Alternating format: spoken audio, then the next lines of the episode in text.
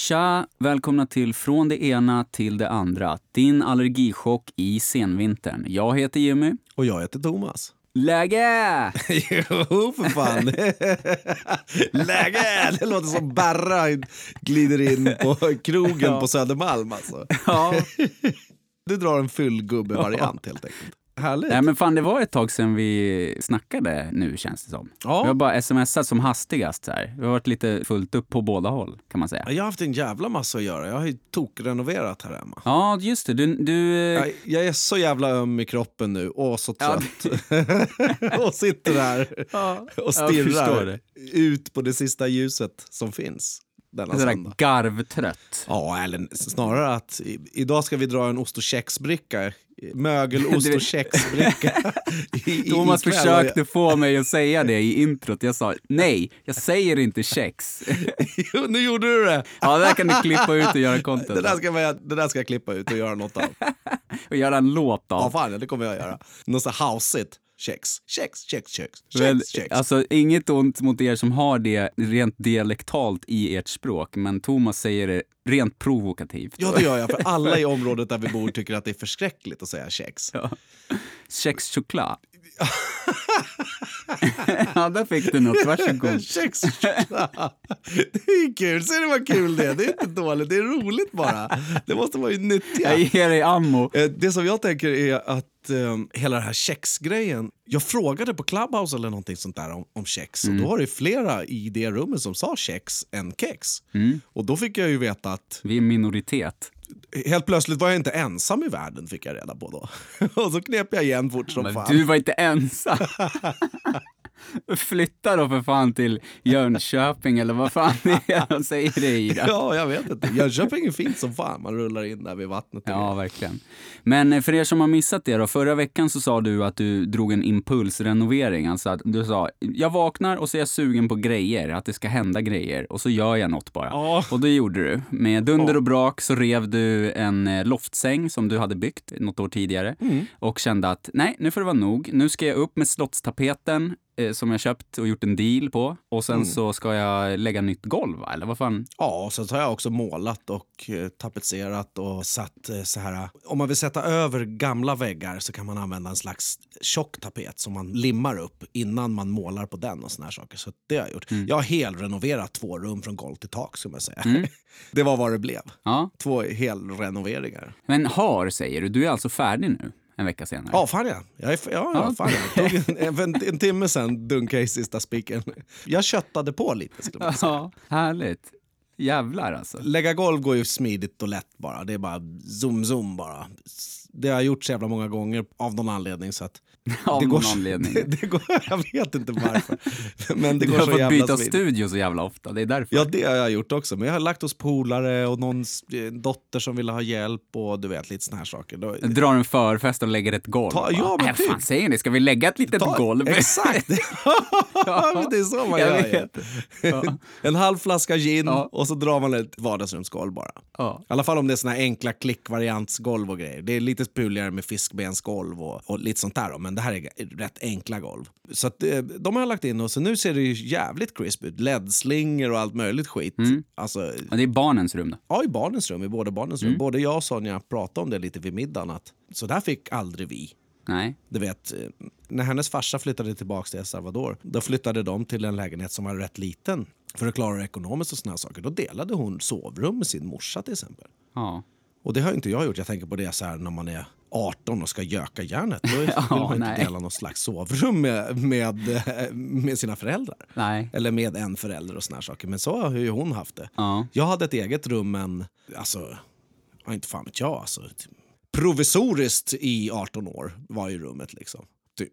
Men I mitt rum så var det också så här, när, när vi flyttade till hus så var jag 12. Då hade jag snedtak i, på båda sidor så att det var liksom från vägg till vägg ganska långt. Och och eh, där var, satt det sån här, i det huset satt det sån här, fan ska man säga? Det var liksom, i taket så satt det som gummi eller vad fan det är. Ja. Vet du vad jag menar då? Som, är, alltså, som döljer själva taket. Ja, fan ja. Det är ju en, en masonitskiva alltså. Det är en slags jävla, det är limmat spån som de har pressat ihop typ. Nej, alltså mjukt. Så man, för jag kommer ihåg när min, att min farsa, att det var en mus där en gång som sprang på det där jävla taket. Ja. Och, och då fick han liksom slå ihjäl den typ upp. Det var alltså det, några centimeter. Fan det här, jag vet inte vad det heter eller någonting. Jag är ju skitdålig på sånt där. Men då fick han liksom slå ihjäl den och när han fick ihjäl den då fick han liksom bonka den på det där jävla mjuka taket tills den hamnade vid en lampa. Så skar han ut en liten bit och tog ut musen. Liksom. Så det, var, det är alltså mjukt. Eh, som jävla... Det som jag vet är att man brukar täcka saker med, det är att man täcker det med masonit. Det är mjukt och böjbart och dant, men det är ändå trä. Eh, ja, nej men det här är alltså, det här, här snackar vi som eh, en studsmatta liksom, fast mjukare typ. Okej, okay, ja fan. Askonstigt. Ja, vi får kolla upp det där. Jag vet... Prylar. Ja fan ja, men det är helt möjligt. Men det känns ju som att det är för att dölja, då för hela taket var ju vitt då. Ja exakt, liksom. precis. De har målat taket och sen så är det innanför den där mjuka grejen så sitter det ju egentligen eh, isolering upp till ja, själva takträet då, själva råsponten. Ja, ja. Då har de använt något jävla material där bara som var billigt och bra. Det är bara för att täcka. Liksom. Ja. Man kan täcka det där med skitdyrt ekplank om man vill det också. Men det som jag, är, som jag också hade snedtak i en del av mitt rum, där var det masonit som var målad. Ja. Och slår man sönder den och sånt här skit, då går den sönder för gott på något sätt. Ja, precis. Men det, ja, Ja, det är spännande. Nej, det var flummigt. Jag har aldrig och då sett... du skar upp ett hål och plockade ja, jag vet. Vilken jävla snabbstory där. Men, men det var ju, det var ju en, en mus som liksom Alltså du kunde typ se fötterna liksom när den sprang. Så mjukt var det liksom. Det var som en duk. Ja, men typ. då är det ju då är det typ ångspärren. Det är liksom plasten som gör att fukt och sånt inte ska smita iväg upp i trät och såna här saker. Och framför det brukar man lägga masonit eller då spika upp någonting och såna här saker. Då var det inte riktigt färdigt rummet. Jo, alltså det var, nej men alltså det var, fan vad svårt att förklara. Det satt ju liksom reglar på det där. Typ. Så att det var det som var taket. Men det, jag fick känslan av att det var ett fulare tak ovanför. Alltså typ grovt tak liksom, ja, fan, i trä. Alltså, det finns så jävla mycket inom bygg och skit som inte jag heller har någon aning om. Det där kan ju varit någon jävla brovink som en bygghandlare hade köpt in och så sålde han in det och så sålde han skitmycket av det under två år. Ja. Och så blev det aldrig mer. Och så var det på tre ställen i Sverige. Ja, precis. Eller du vet så här. Skitkonstigt, jag har inte sett det någon annanstans. De här gamla husen som vi har vuxit upp i och grejer, de är byggda lite snickeriverkstad, den här vanliga standarden som kommer med radhus och såna här saker. Där är en annan grej. Och nu finns det ju som en, en byggstandard som de uppdaterar som man ska hålla sig till vad det gäller rördragningar och avlopp och, och tjocklek på vägg och såna här saker. Då. Ja, nej men det där var ju konstigt för det var ju liksom, alltså jag vet att jag låg i sängen och, och sparkade upp på snedtaket och det liksom boink, boink, boink på den där jävla mattan eller vad fan man ska säga. Mm. Och sen så, för, men det såg ju cleant ut liksom. Det var ju helt slätt och vitt typ som, eh, ja, Fan vad svårt att förklara ja, det, är ett, det, är ett nu när jag tänker material, efter. Det är bara det jag känner. Jag försöker söka i min, i min materialbank här i hjärnan vad fan det skulle vara för slags material. Men det är inte någonting som jag känner till sådär rakt av. Annars så vet jag ju då att det där är en MDF-platta eller där är en formplyfa ja. eller gips eller vad fan som helst. Nej men det, och, men det där med musen, man liksom, då var det en mus som var i väggen och, och uppe där i, i taket och grejer och höll på att bli tokig farsan liksom. Och så till slut så bara oh, fan nu springer den här och grejer. Så körde han en jävla PSA-kvast och bara smack upp på den där tills den coola liksom. Och sen liksom puttade den uppe på den där, stod liksom på en stol typ och bara puttade. För han ville ju inte skära upp det där mitt på liksom. Nej, precis. Eh, och sen så, så då precis vid en lampa då bara tog han ner liksom det här som man täcker för sladden med liksom. Den här ja, kupan precis. där ja, uppe precis. mot ja. taket. Den drog han ner och så bara skar han upp och så tog han ut musen när den var död. Ja, det var ju ett skitsmart sätt alltså. Jag har också sån här, det kallas för plafond de där som sitter uppe i taket. Ja. Eh, och då är det som en skärm. Och ska man göra något knas och grejer hit och dit, då är det ultimat att göra det där. Ja. För då syns ju inte, även fast man lagar efter eller vad fan som helst, så blir det alltid spår. För ingenting går att måla precis. över. Om det inte är slätt när man målar, då är det kört. Och eh, då är det bra att gömma det på olika sätt. Ja, precis. Det där lär man sig också med, med hur man gömmer saker. Ja. ja, nej, men nöden kräver ingen lag. De där jävla mössen. Alltså. Jag har också haft möss i... Alltså, där jag växte upp, det huset var ju en gammal bagarstuga och bakom gick banvallen där tåget gick från Stockholm till ja, runt i Sverige. liksom. Ja. Och eh, Tåget har ju gått länge där eftersom det är ett gjuteri, ett järnbruk som har varit i Skebobruk. Då. Och där har de ju då utvunnit järn från malm och sån här skiten. Och eh, det huset som, som jag har bott i, det är en bagarstuga. Så där har det varit ett bageri mm. i hela jävla huset på något sätt. Och folk har bott där. Så det är ju liksom lappat, påbyggt, tillbyggt, ombyggt tillbyggt, ombyggt, påbyggt, du vet, hela jävla tiden. Det är olika nivåer av ambition också. Vissa har ju bara... Jo men alltså längst ner, där är det spån i väggarna som isolering. Och uppe, där är det isolering. För där har de byggt under en senare tid och du vet, såna här saker. Precis. Men huset har stått i hundra år och det fungerar helt perfekt. Det kommer förmodligen stå hundra år till. Kan man tänka sig. Det är bara, man måste underhålla skiten. Efter 30 år då tar allt slut. Då måste man byta ut det på ett hus på något sätt. De här materialen som man bygger hus av, de dör efter 30 år kan man säga. Ja. Om de inte är helt täckta och gömda i, inuti väggar och såna saker. Det är lite som bara, vi täcker för det här så får vi se hur länge det håller. Ja, fan ja. Eftersom det var liksom, det där huset är 100 år gammalt så har det funnits under andra världskriget också. Mm. Eh, och då var ju Sverige en lite sån här ja, genomfartsled till Norge skulle vi kunna säga för tyskarna. Ja. bara. De swishade liksom förbi och jag antar att de, de nyttjade malmen som vi hade här också till kanoner och sådär. Och eh, ofta så har man förberett sig för olika saker då, så som man gör med krigsrum och krisrum och nödrum och panic rooms och skit hit och dit. Ja. Eh, så att från övervåningen så fanns det ett utrymme att klättra i väggen ner till källaren. Okay. Alltså som en, en, en nödgång. Den byggde farsan igen rätt fort. Ja, den var ju tvungen ju. Det var, annars skulle jag fastnat där inne. Alltså. Det började lukta lik efter två veckor i huset. Alltså. det, det hade det definitivt gjort. Han hade inte kunnat lösa det lika snyggt som min farsa gjorde med musen. Alltså, Nej, han byggde före. Han bara byggde före helt snabbt så in i helvete. Ja, fan den här ungjäveln, han ramlar i trappen varannan dag. jag bygger för det här utrymmet nu. Nej, då fick han gjuta in mig bara. han bara gjuter för va? Uppifrån och nerifrån så stanken ryker ut från väggen på något sätt. Det börjar lukta bränt socker. Nej, men det finns det utrymmet, så finns det två andra hemliga utrymmen i huset som på något sätt, utanför huset syns de inte överhuvudtaget. Är man i huset så finns det då som en lucka som man kan gå in i, i de här två små utrymmena. Mm. Där inne har jag varit jävligt mycket givetvis. Eh, det är inte i den här gången, gången var i anslutning till två små rum. Så det fanns två små hemliga rum och en gång. Och De syns inte och de känns liksom inte av när man är i huset. Okay. För de ligger där trappan är och såna grejer. Det är jävligt, alltså de är, eh, det är lönnrum. Ja, det är det coolaste som finns när man är barn ju. Ja, så in i helvete Det är ju det man önskar, att man ska hitta ett jävla lönnrum. En dörr. Där har jag hängt lite.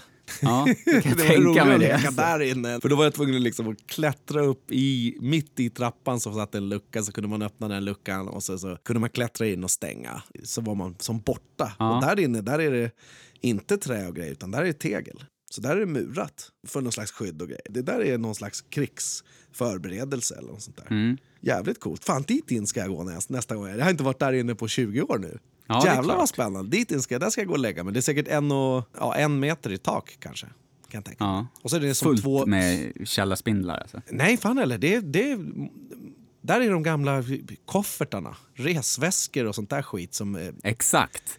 ja, exakt. That's where they live. Nej, det finns en källare i huset också. Där bor de alltså. Det, det, där bor de alltså. Det hänger ju som oxpungar i taket. Hänger de, alltså. Det har du befarat. Som oxpungar i taket. Ja, fan. Riktiga jävla bollar hänger där. Det är vidrigt. Usch. Då kan man knäppa på med fingrarna så här så bara poff, så fastnar de i taket. Uff. det har jag gjort. Uff. Ja, det är klart. Ja, just det. Vi snackar ju om råttor för fan. Ja. I det där huset så har det också sprungit råttor. Eller inte råttor, utan det är möss mest. Mm. Och man vaknar ju av dem när de knaprar och knastrar innanför väggen. Mm. Jävla mycket måste jag säga att jag har varit med om. Knaprande möss. Vidrigt ju.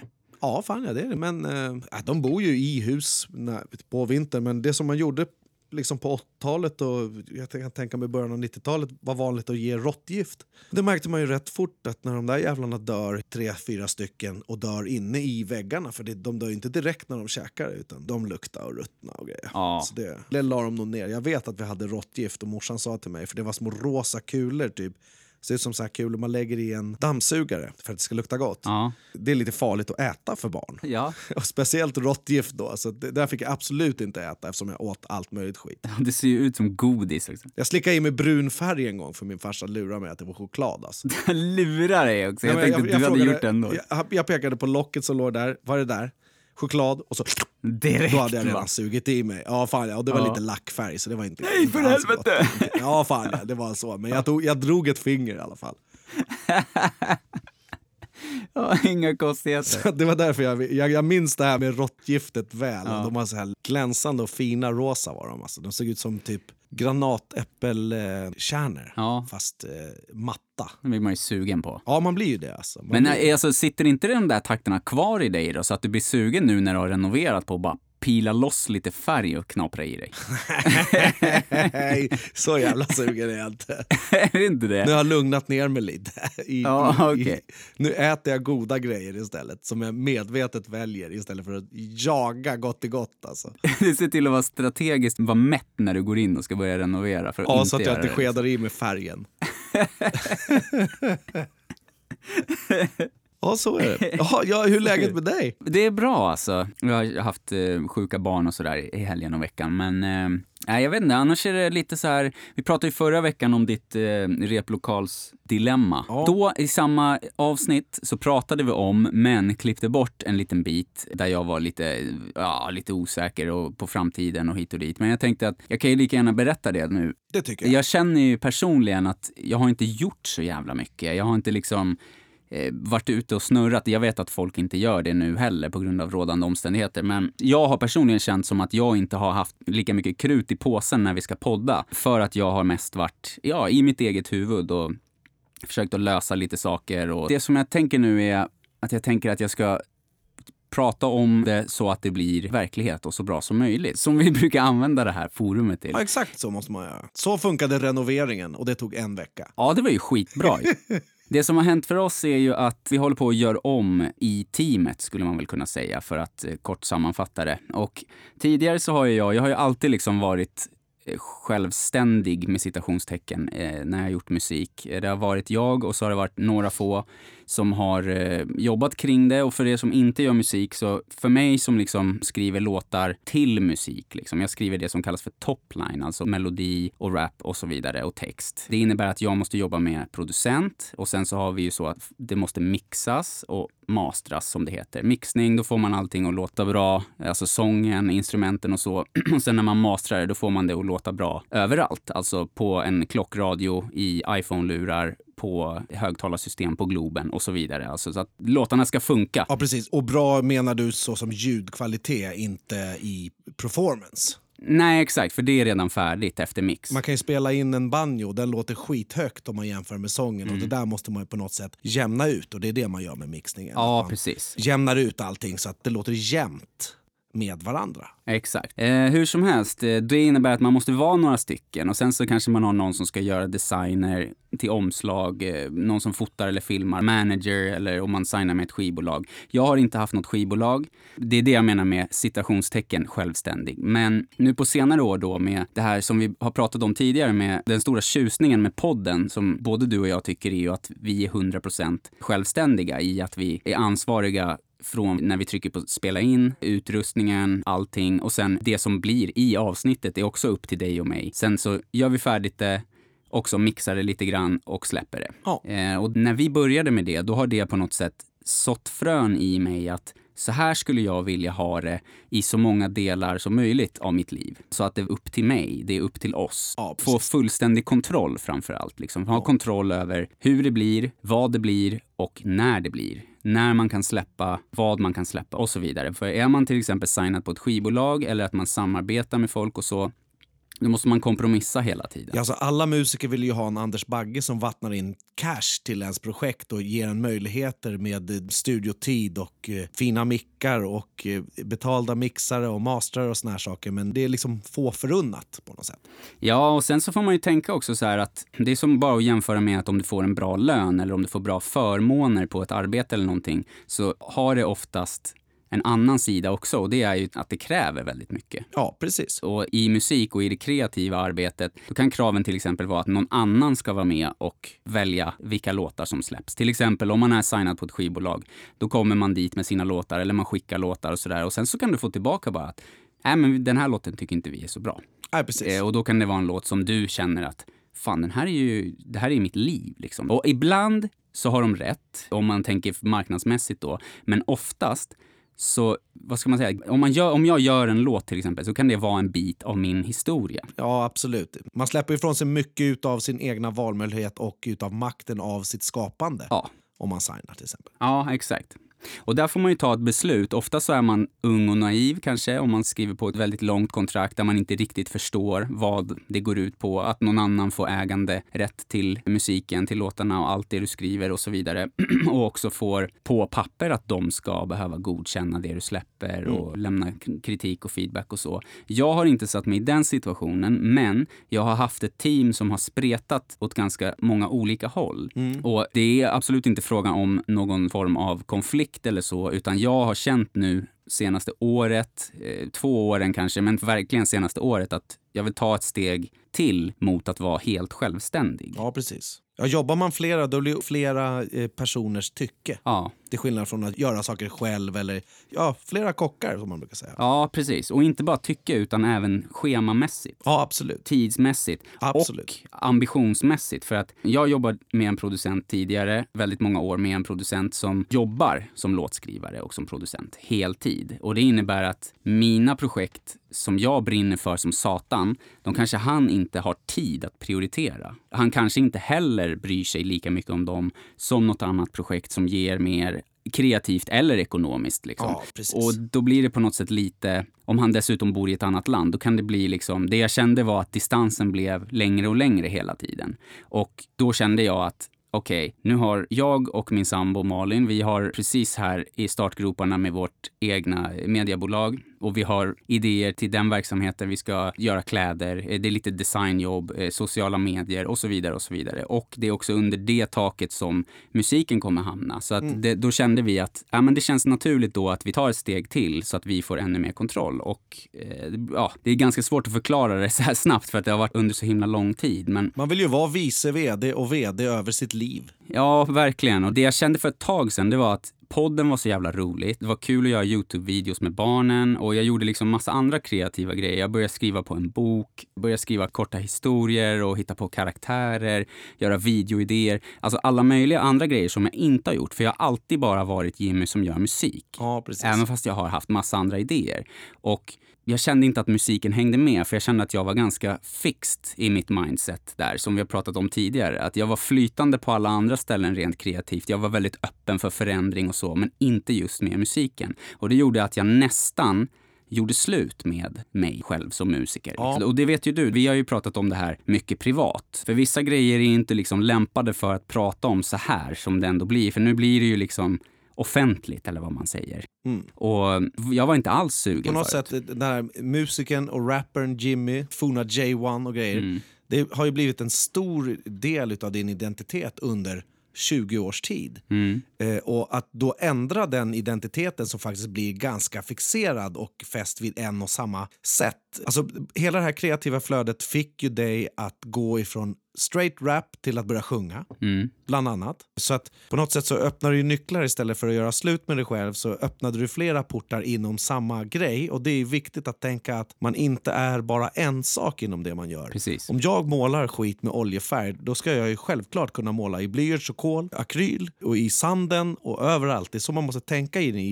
i kreativitet på något sätt. Man måste göra alla delar av allt för att gör man de olika sakerna som man gillar eller utvecklar sig själv så blir det ju bättre. Ja, absolut. Och det var det som jag kände att liksom, jag gjorde mycket, men det tog väldigt lång tid i det här att, som du säger, utvecklas till att sjunga mer, våga skriva mer melodier. För jag har alltid gjort det, skrivit melodier och haft någon annan som har sjungit dem istället för att sjunga det själv och så. Ja, precis. Men just att jag pushade mig själv, men även efter det, alltså efter vi släppte några låtar med det soundet, då kände jag ändå att, ja men fan nu är det, nu är det nog nästan alltså. För att jag kände det strax innan vi började släppa de låtarna, men jag kände det också efter vi hade släppt dem de låtarna. Jag minns ju att, det var, att, att du hade lite grubblerier och då var det mycket kring det här med teamet och att saker inte var optimerat, att det inte flöt på, att kontrollen inte riktigt... Eh, att man måste påverka andra människor och hur man ska tycka mm. om saker och ting. Och står vi på gemensam mark här? Kan alla stå för den här saken och sådana där saker? Ja, och jag ville väldigt mycket och jag har alltid varit väldigt så här go, go, go, go. För jag har skitmånga idéer hela tiden och jag utvecklar grejer hela tiden liksom. Och det var det jag kände med liksom podd, Youtube, skrivande och sådär. För jag har ju alltid skrivit. Jag kände då att liksom, fan allting går framåt och jag är så jävla fri i skapandet. Men jag är inte det här i musiken och det var det som fick mig att känna att det hade inte riktigt hängt med. Nu så känner jag att det har kommit ikapp. Jag liksom tog ett steg tillbaka och nu har jag på något sätt blivit förälskad i att göra musik igen. Och det pratade vi om vid årsskiftet när jag sa att mitt mål var att skriva 100 låtar i år. Ja, precis. Och det kom ju från den här förälskelsen, liksom, att nu känner jag verkligen att nu är den på samma ställe rent kreativt som alla andra projekt jag har jobbat med. Att jag känner ingen stress som sagt när jag gör låtar nu. Jag känner inte någon press, ingenting. Nej, och det är ju viktigt. Alltså, mycket av sådana där saker, det här är ju någonting som du har gjort från att du var barn ja. och nu är du vuxen. Eh, det händer en hel del under den tiden också men på något sätt när man är barn och, och växer upp till att bli vuxen och sådär då har man ett annat slags driv än man har om man bara steppar tillbaks och jämför barnet med den vuxna av en själv. Mm. Eh, då kan man ta lite kontroll över sin egen tid och tänka att nu har jag 60 år på mig att välja vad jag ska göra medan man gör inte riktigt det när man är, är barn heller. Utan då är det, det måste gå nu, det måste funka nu, det måste bli av det här nu. Du vet. Mm. Och det var det jag hade fastnat i och det hängde liksom med på något sätt. Mm. Jag känner igen det där helt i massvis med andra grejer. Alltså. Ja, och det är ju farligt för att det jag kände då var att alltså jag läser och studerar grejer varje dag för att bli en bättre människa, för att bli en bättre kreatör, för att bli mer produktiv, för att bli mer fri i tanken eh, och liksom få input och, från olika håll och sådär. Mm. Och bara vara ja, flytande, det är det bästa sättet att säga det. Liksom. Att, att vara flytande hela tiden, att anpassa mig till grejer och att inte vara så himla liksom i mina känslor och bli mina känslor och så. Vi har också pratat tidigare. Och då kände jag så här att fan vad dumt att jag är så fixerad som musiker. Och det var därför jag tog ett steg tillbaka. Sen kom jag tillbaka, runt årsskiftet så kände jag där att nu jävlar, nu känns det skitbra. Och inte några liksom ambitioner som jag haft tidigare, att bara jag gör den här låten eller bara jag gör den här EPn eller albumet. Det blir ju samma sak som eh, om man läser den typen av böcker med personlig utveckling och så här. Då ska man ganska snabbt slå sig fri från det här tänket att liksom om jag bara får det där huset så blir jag lycklig. Om jag bara får det där jobbet blir jag lycklig. Om jag får den där tjejen eller den där mannen eller om ja. jag får resa dit. Eller snart är det semester, då ska jag bli lycklig. Ja. Eller leva för helgen. Alltså, små delmål av hopp. De är farliga. Precis, det är farligt för att man måste på något sätt kunna anpassa sig så pass. Jag menar att man gör anpassningarna själv, att man anpassar så att man gillar sin vardag och gillar sitt liv. Det här är ju någonting som ingen annan klarar av att få en att göra utan man måste göra det för sig själv och typ bubbla ner vad det är What makes you tick? Ja, man måste vilja. Och det är helt olika för olika människor. Givetvis har det med musik för dig att göra eftersom det har varit med en stor del av hela ditt liv. Mm. För andra kanske har med mat att göra. För det tredje kanske har med skogen att göra. Eller arbeta med metall och göra yxor, inte fan vet jag. Men man måste på något sätt bubbla ner det för sig själv. Mm. Och det är individuellt för alla människor. Ja, verkligen. Och vi pratade för några avsnitt sen om det här med syfte också. Att eh, om du varit ekonomiskt oberoende, vad skulle du göra med din tid? Inte liksom köpa eller resa eller så. Vad skulle du göra med din tid? Och när jag började arbeta med mig själv på det sättet och tänka på det sättet, då kände jag att ja, men jag vill ju gärna göra det här. Och att inte vara bunden till något resultat eller fixerad vid att det måste bli på ett visst sätt. Utan bara göra det för sakens skull och sen servera människor ja. det som jag har skapat. Det känner jag nu, för att knyta ihop säcken här, så det är där vi är nu och just nu har vi senaste veckorna tagit beslut som gör att vi har full kontroll. Det är alltså jag och det är Malin och det är Tim som jag har jobbat med som ska sköta det själva. Ja. Från liksom idé till släpp. För att liksom få bort så många delar som möjligt. Och det är nyttigt. Och det känns skitläskigt, rent ut sagt. Det känns eh, skrämmande, det känns oroligt, lite stressigt. Inte att jag sitter och är stressad över det nu och har ångest, men liksom det är läskigt. Det är ett hopp ut för kanten. Ja, precis. Men vi har så här gaddat ihop oss, vi har haft många möten och så, snackat skitmycket och vi bara vi gör det bara och sen så lär vi oss på vägen. Det får bli som det blir, men vi måste göra någonting nu för att liksom ta kontroll så att vi kan matcha ambitionsnivån. Liksom. Ja, och någonstans måste man också förstå med sig själv och det tycker jag också att det har jag lärt mig själv mycket med att bli äldre. att man måste chansa. Man kan inte tänka att man har kontroll över grejer för då händer inte ett skit. Nej, precis. Ingenting händer. Om man inte vågar då händer inte ett skit. Det går ihop lite med livserfarenheten som man får sen. Hur mycket man har vågat i små och stora beslut ger basen i ens kunskap och i ens liv som man sen kan förmedla till mm. sig själv och till andra för att utvecklas mer. Ja, hundra procent. Och jag är helt övertygad också om det här som du säger med att man måste våga för att vinna och för att utvecklas. Och jag är helt övertygad om att när man ligger på dödsbädden, om man nu får den förmånen att man ligger för döden när man är äldre och har levt ett fullt liv, då är jag helt övertygad om att ingen tänker åh, oh, jag önskar att jag inte gjorde det där. Utan jag tror att man bara önskar att man hade gjort saker. Jag har sett en brittisk studie på folk som låg för dödsbädden i England. Och Då frågar de vad skulle du vilja ha gjort mer av. Och övervägande svar var att knulla mer. Ja, ja det vet jag. Det känner jag till också. Att knulla mer. Alltså det är ju säkert skitvanligt. För det är på något sätt ändå symboliskt också för att verkligen släppa Exakt. loss. Släppa kontrollen. Exakt. Och det man gör när man då fastnar i ett förhållande, även fast du och jag som människor gillar såna här saker, det är att det är någon slags eh, fantasi om att leva sitt liv fullt ut. Att, ja, det är klart, de flesta av dem som ligger där på dödsbädden har varit nöjda med att de har älskat någon och blivit älskade i 50 år och varit tillsammans med någon, skaffat barn och byggt ett liv tillsammans. Men ändå, det här jävla djuriska viljan av att ha fler och pippa mer. Och, ja, men tänk dig då ändå att väldigt många gillar ju inte ens den de bor med eller skaffa barn med. Och så lever de ändå hela livet. Jag tror att det är mer så kanske. Då att man bara, ja, jag ja, så, att jag... Ja, så tänker inte jag. kan inte tänka det ens. Nej, men så är det. Ja, och jag har sett det också på väldigt nära håll, ja. på flera sätt. Eh, och det är jävligt deprimerande. Men för att återgå till det du sa, det är ju på något sätt symboliskt, själva knullandet. Liksom. Ja, man, fan, man, skulle kunna säga, tänk om någon till exempel har varit anställd hela livet och jobbat för ett företag och sen börjar känna så här, fan, jag har lagt mitt liv på det här, vad får jag för det? Ingenting, för att du går att ersätta. Om du jobbar i en butik till exempel. Butiken kommer fortsätta öppet så länge det funkar försäljningsmässigt. Och du betyder inte ett skit egentligen. Inte för att skita på någon som jobbar med det eller på mig eller så här, men om jag dör imorgon då kommer skolan fortfarande fortsätta. Ja exakt, det finns plats till någon annan bara. Då tror jag att folk tänker att jag skulle satsat och starta det där företaget fast det var läskigt eller jag skulle ha tagit kontroll själv och sådär. Ja men det är det som är valet som man på något sätt väljer där. Men exakt. överlag så tänker de här människorna i studion då att det är metaforiskt för sina egna val på något sätt. För att man kan alltid välja utan arbete, utan mat, utan hem, utan hus, utan vad fan som helst så kan man välja pippa. Mm, absolut. Det kan man göra överallt på hela jorden. Hur många gånger som helst. Det kan ju vem som helst bara välja. Men ingen gör. Eller inte så många. Nej, men inte någon som i alla fall är gift och har barn och, och lån och två bilar och radhus och grejer. Alltså, ja, nej, men precis. Men eh, för att återgå till oss där, ja, det är det vi känner nu att vi gör det här. Vi kastar oss ut, vi ska liksom satsa på vår egen business nu och vi ska satsa på kreativ kontroll.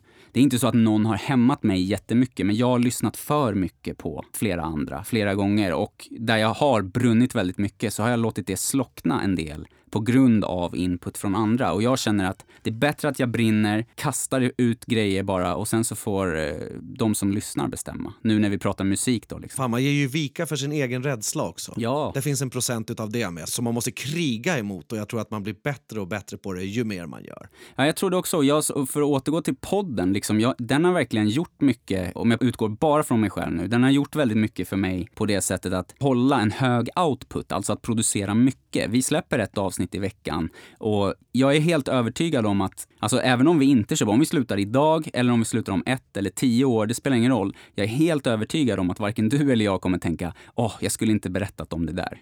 Åh, oh, jag skulle inte sagt sådär. Åh, oh, jag skulle inte ha släppt det där avsnittet. Nej. Det är det som är det nyttiga, att vi har bara gjort, vi har varit oss själva och då kan man alltid stå för det. Och det är det jag känner nu, att jag gör låtar, när vi känner att låtarna är bra här, boom, ut med dem bara. Och vi vill släppa jättemånga låtar. Göra många, släppa många. Ja, och det är ju jävligt bra att ha den totala kontrollen då, tänker jag också. För att även fast 90% pissar på det som man har total kontroll över mm. så behöver man inte stå till svars för något annat än för sig själv. Är man nöjd själv så ska man vara nöjd med sig själv och skita i vad andra tycker. Ja, vissa gillar köttfärssås, vissa gillar pizza och vissa gillar musslor. Alltså det är så här, om jag släpper 20 låtar, alltså du kanske inte gillar alla 20 en annan kanske inte gillar alla 20, en kanske bara gillar två, men då är det två som den gillar i alla fall, som kanske betyder mycket för den. Ja, precis. Det märker vi här med podden också. Folk tar med sig helt olika saker från avsnitten. Och lite chockerande brett vad folk tar med sig, har vi ju pratat om också. Ja, precis. Och vissa blir underhållna av något roligt vi sa och vissa hörde någonting som vi knappt ens tänkte på att vi sa, som bara det där, det här talar verkligen till mig och det väckte tankar hos mig,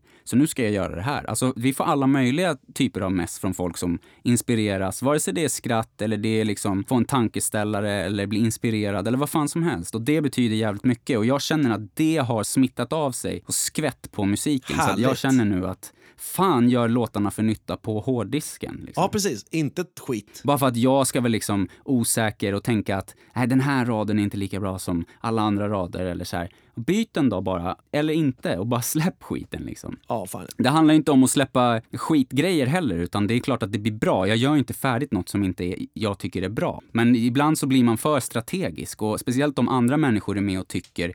Jag har liksom lagt mina känslor i grejerna, vare sig det är en festlåt eller en djup jävla ångestlåt eller vad fan som helst. Mm. Så ska någon annan då komma in och bedöma ner det till tre låtar istället för tio. Istället för att man bara släpper alla tio och inte tänker de här är de tre bästa så vi bygger ett varumärke. Det är ju egentligen fett overkligt ja, att bry sig om. Om man kokar ner det så är det liksom, ja. Det finns massa människor som inte gillar mig. Det finns ännu fler som gillar mig. Ja. Och eh, jag gillar ju de som gillar mig och de som inte gillar mig, de skiter jag i. Precis. Så måste man tänka lite grann. Ja. Och oftast skiter de människorna i dig också. Oftast ja, precis. Det är det man får tänka. Släpper jag en låt som någon inte gillar och de liksom börjar, alltså, avföljer mig överallt, då är det ju så. Då får ju den personen stå för det och göra det. Är det så att jag kommer in nya lyssnare som lyssnar och inte gillar, då är det så. Men det kan vara någon som gillar. Det finns säkert en granne här som inte gillar färgen på mitt hus. Och det spelar ingen roll. Nej, huset står där ändå. Och inne in, i det huset, där har du din värld som är det bästa som finns för dig. Exakt. Och så finns det lite olika typer av människor som då anknyter till det man själv gillar också. Ja. Sen gillar man ju kanske ett band eller en artist just för att den gör någonting. Men samtidigt så kan man ju inte liksom, alltså det är inte så att om, om jag lyssnar på Drake eller om jag lyssnar på liksom Foo Fighters eller vad fan som helst och så släpper de en låt som jag inte gillar, då börjar jag inte hata bandet bara för att jag inte gillar den låten. Nej, liksom. du kan strunta i att lyssna på den. Ja, exakt. Det har varit lite långdraget det här, men på något sätt så har det att göra med, med livet. Du har ju gjort eh, ett stort steg i ditt liv med att du låter dig släppa taget mer om först och främst vad andra kan tycka. Mm. Och eh, sen så har du minimerat processen så pass så att du själv ska ha kontroll över den. Ja. Det låter ju fett nyttigt om man tar det till precis vad fan som helst. Precis. Och sen att liksom jag och eh, min vän då ska själva se till att det låter bra också och blir mixat istället för att luta sig på en trygghet i att det kommer bli bra ändå. Och där kommer ju själva utkastet på något sätt. Precis, och där får man ju liksom, vi får lära oss och vi börjar ju inte från noll, man börjar ju med allt man har i ryggsäcken med sig liksom. Som den här snubben en gång sa när du släppte en låt. Sluta med musik. Det är ju för fan kul. Det är så jävla dåligt och tråkigt, men det har ju blivit roligt och det visar ju på en styrka. Ja, jo men det är ju så, för det är liksom, vad fan, jag kan stänga av min telefon. Jag kan låsa min dörr hemma. Jag kan vara med min familj. Det är det som jag gör. Hela dagen, varje dag när jag är ledig. Om jag inte liksom går och gör lite musik och så. Det är så här, jag bara, jag bryr mig inte alltså. Jag bryr mig om de som sprider kärlek och de som tycker bra saker. Resten, alltså, jag, jag bryr mig inte alltså. Det är där jag är och, och så får det vara bara. Det är alltså. nyttigt för en skapande process skulle vi kunna säga. Precis. Och för livet. Ja, så därav har jag haft lite att tänka på och nu vet inte jag hur det här blev. Nu vart det jävla långt snack här men på något sätt så har det tagit ganska lång tid, den här processen och att komma till det här hoppet. Eh, jag har stått och tvivlat där och dividerat. Och... Det vi har pratat om det är egentligen din väg till att bli mera eh, säker på dig själv så som alla andra människor också har egna vägar till att bli säker på sig själv. Ja. Om det är så att man är en fotomodell eller att man är en arborist eller vad fan man nu är så tvivlar man ju på sig själv i egenskap av vad andra människor ska göra för på något sätt så gör man ingenting i sitt liv bara för sig själv. Nej. Och då måste man på något sätt våga ge sig utrymmet att inte bry sig om vad alla tycker och ju mer man gör det ju mer slipper man att oroa sig. Även fast man då släpper eller klipper eller vad fan man nu gör så måste man eh, utvecklas eh, mot det hållet där man tar sin egen kontroll helt enkelt. Precis. Det är ju det, alltså, ofta så benar man ner det till någonting så pass enkelt ändå. Att man är osäker för, man oroar sig för hur andra ska reagera. föräldrarna, kompisar, människor. Ja, på något sätt. Men det handlar inte riktigt om det, utan det här handlar mer om att man har motsättningar i sig själv som är invuxna från de här tankarna och ifrån uppväxten. Exakt. Som man sen tar sig ifrån. Man måste liksom lära sig och få allt det här med sig på vägen upp och sen måste man ta kontrollen över det och ta makten över det. Ja. Och då har man ju utvecklats så som människa. Det är det vi pratar om egentligen. Att du har tagit ett, ett personligt... Men man måste avprogrammera sig. Ja, absolut. Alltså täppa igen de här destruktiva spåren av att tänka vad alla ska tycka och tänka och tänk om någon inte gillar det. Ja, men fan, tänk om 20 pers gillar det och en inte gillar det. Då är det ju en jävla vinst. Om man tänker att man ska göra det här aktivt, att man då verkligen försöker att tänka på att bättra sig själv för sig själv, mm. vilket jag har gjort, hållit på med ganska länge, då måste man belysa de negativa sakerna. Vad är det som jag tycker är negativt med den här personen, med min tjej, med den här situationen?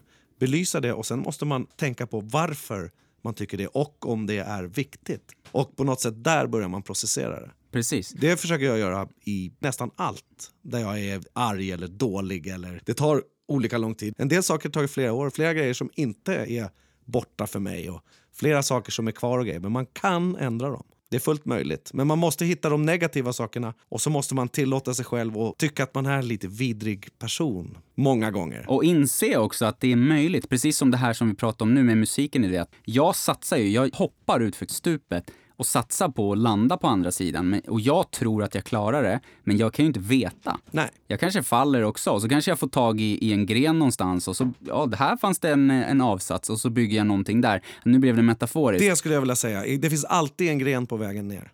Man hamnar aldrig på botten om man hoppar. Exakt, och det är det som är, man måste, man måste också våga tro på att det går. Som du sa, man måste våga tycka att man är vidrig, måste våga inse att fan det här, nu reagerade jag så här, nu sa Thomas det här till mig, då måste ju han mena det här. Och så går jag runt och tänker på det och så genomsyrar det mig i några dagar. Så jag går runt och, och är dålig och mår dåligt för att jag är dålig. Inte för att du har sagt någonting, för att folk säger ju grejer hela tiden. Ja, precis. Alltså vi kan inte kontrollera vad folk gör, hur världen rör sig. Den kommer fortsätta ändå. Man kan bara kontrollera hur man själv mår. Exakt, och kontrollera hur man reagerar på saker, vad man gör med det och så vidare. Men det är också någonting jag uppskattar oss emellan, att du och jag har den här transparensen. Men absolut, det är baserat på vår relation. Ju bättre relation man har med någon, ju lättare är det att arbeta kring en sån sak. För att oss emellan, vi har en bra relation. Det går ganska lätt.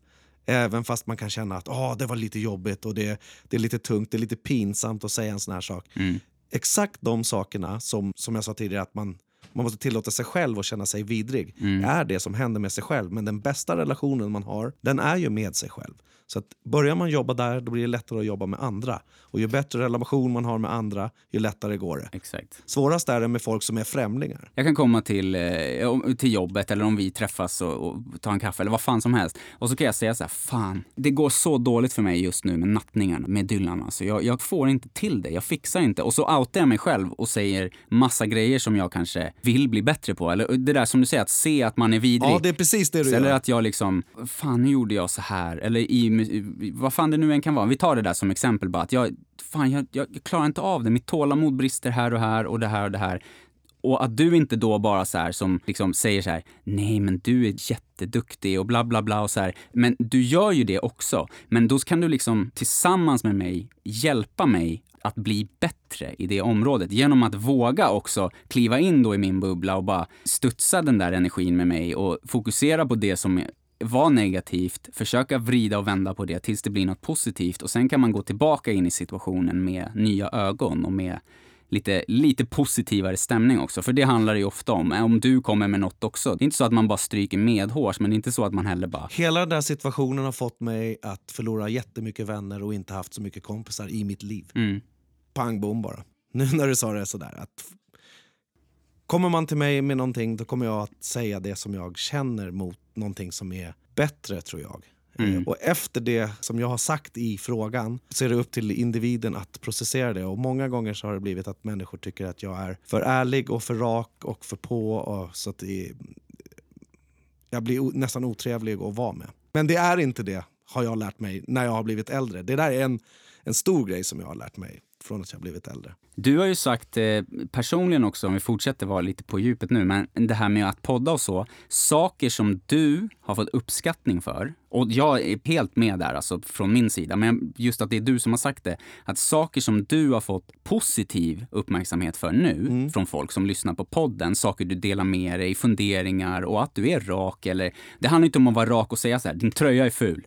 Det är inte det du menar. Ja, nej, alltså, det, det, är inte, absolut inte för den som lyssnar. Det är alltid på ett känslosamt eh, plan. Ja, och på utvecklande plan. Mm. Konstruktivt. Absolut. Men det, samma saker som du får positiv feedback för nu har du fått massa skit för under din uppväxt. Och massa folk har liksom, ja som du säger, inte kunnat hantera det och så. Ja, nästan hela livet ju. Ja. Men och inte för att stryka medhårs alls nu, utan 100% ärligt så tror jag att det har att göra med att folk inte vågar skala av sig själva och vara mottagliga. Titta på sig själv, nej. Exakt. Precis. Det, är exakt det, det är exakt det som jag känner så många gånger. och Det kommer en så stor konfliktbarhet i ärlighet på något sätt. Eh, och eh, där har jag förlorat mycket i mitt liv. Ja. Men eh, personligt, nu där jag är, har jag vunnit ännu mer.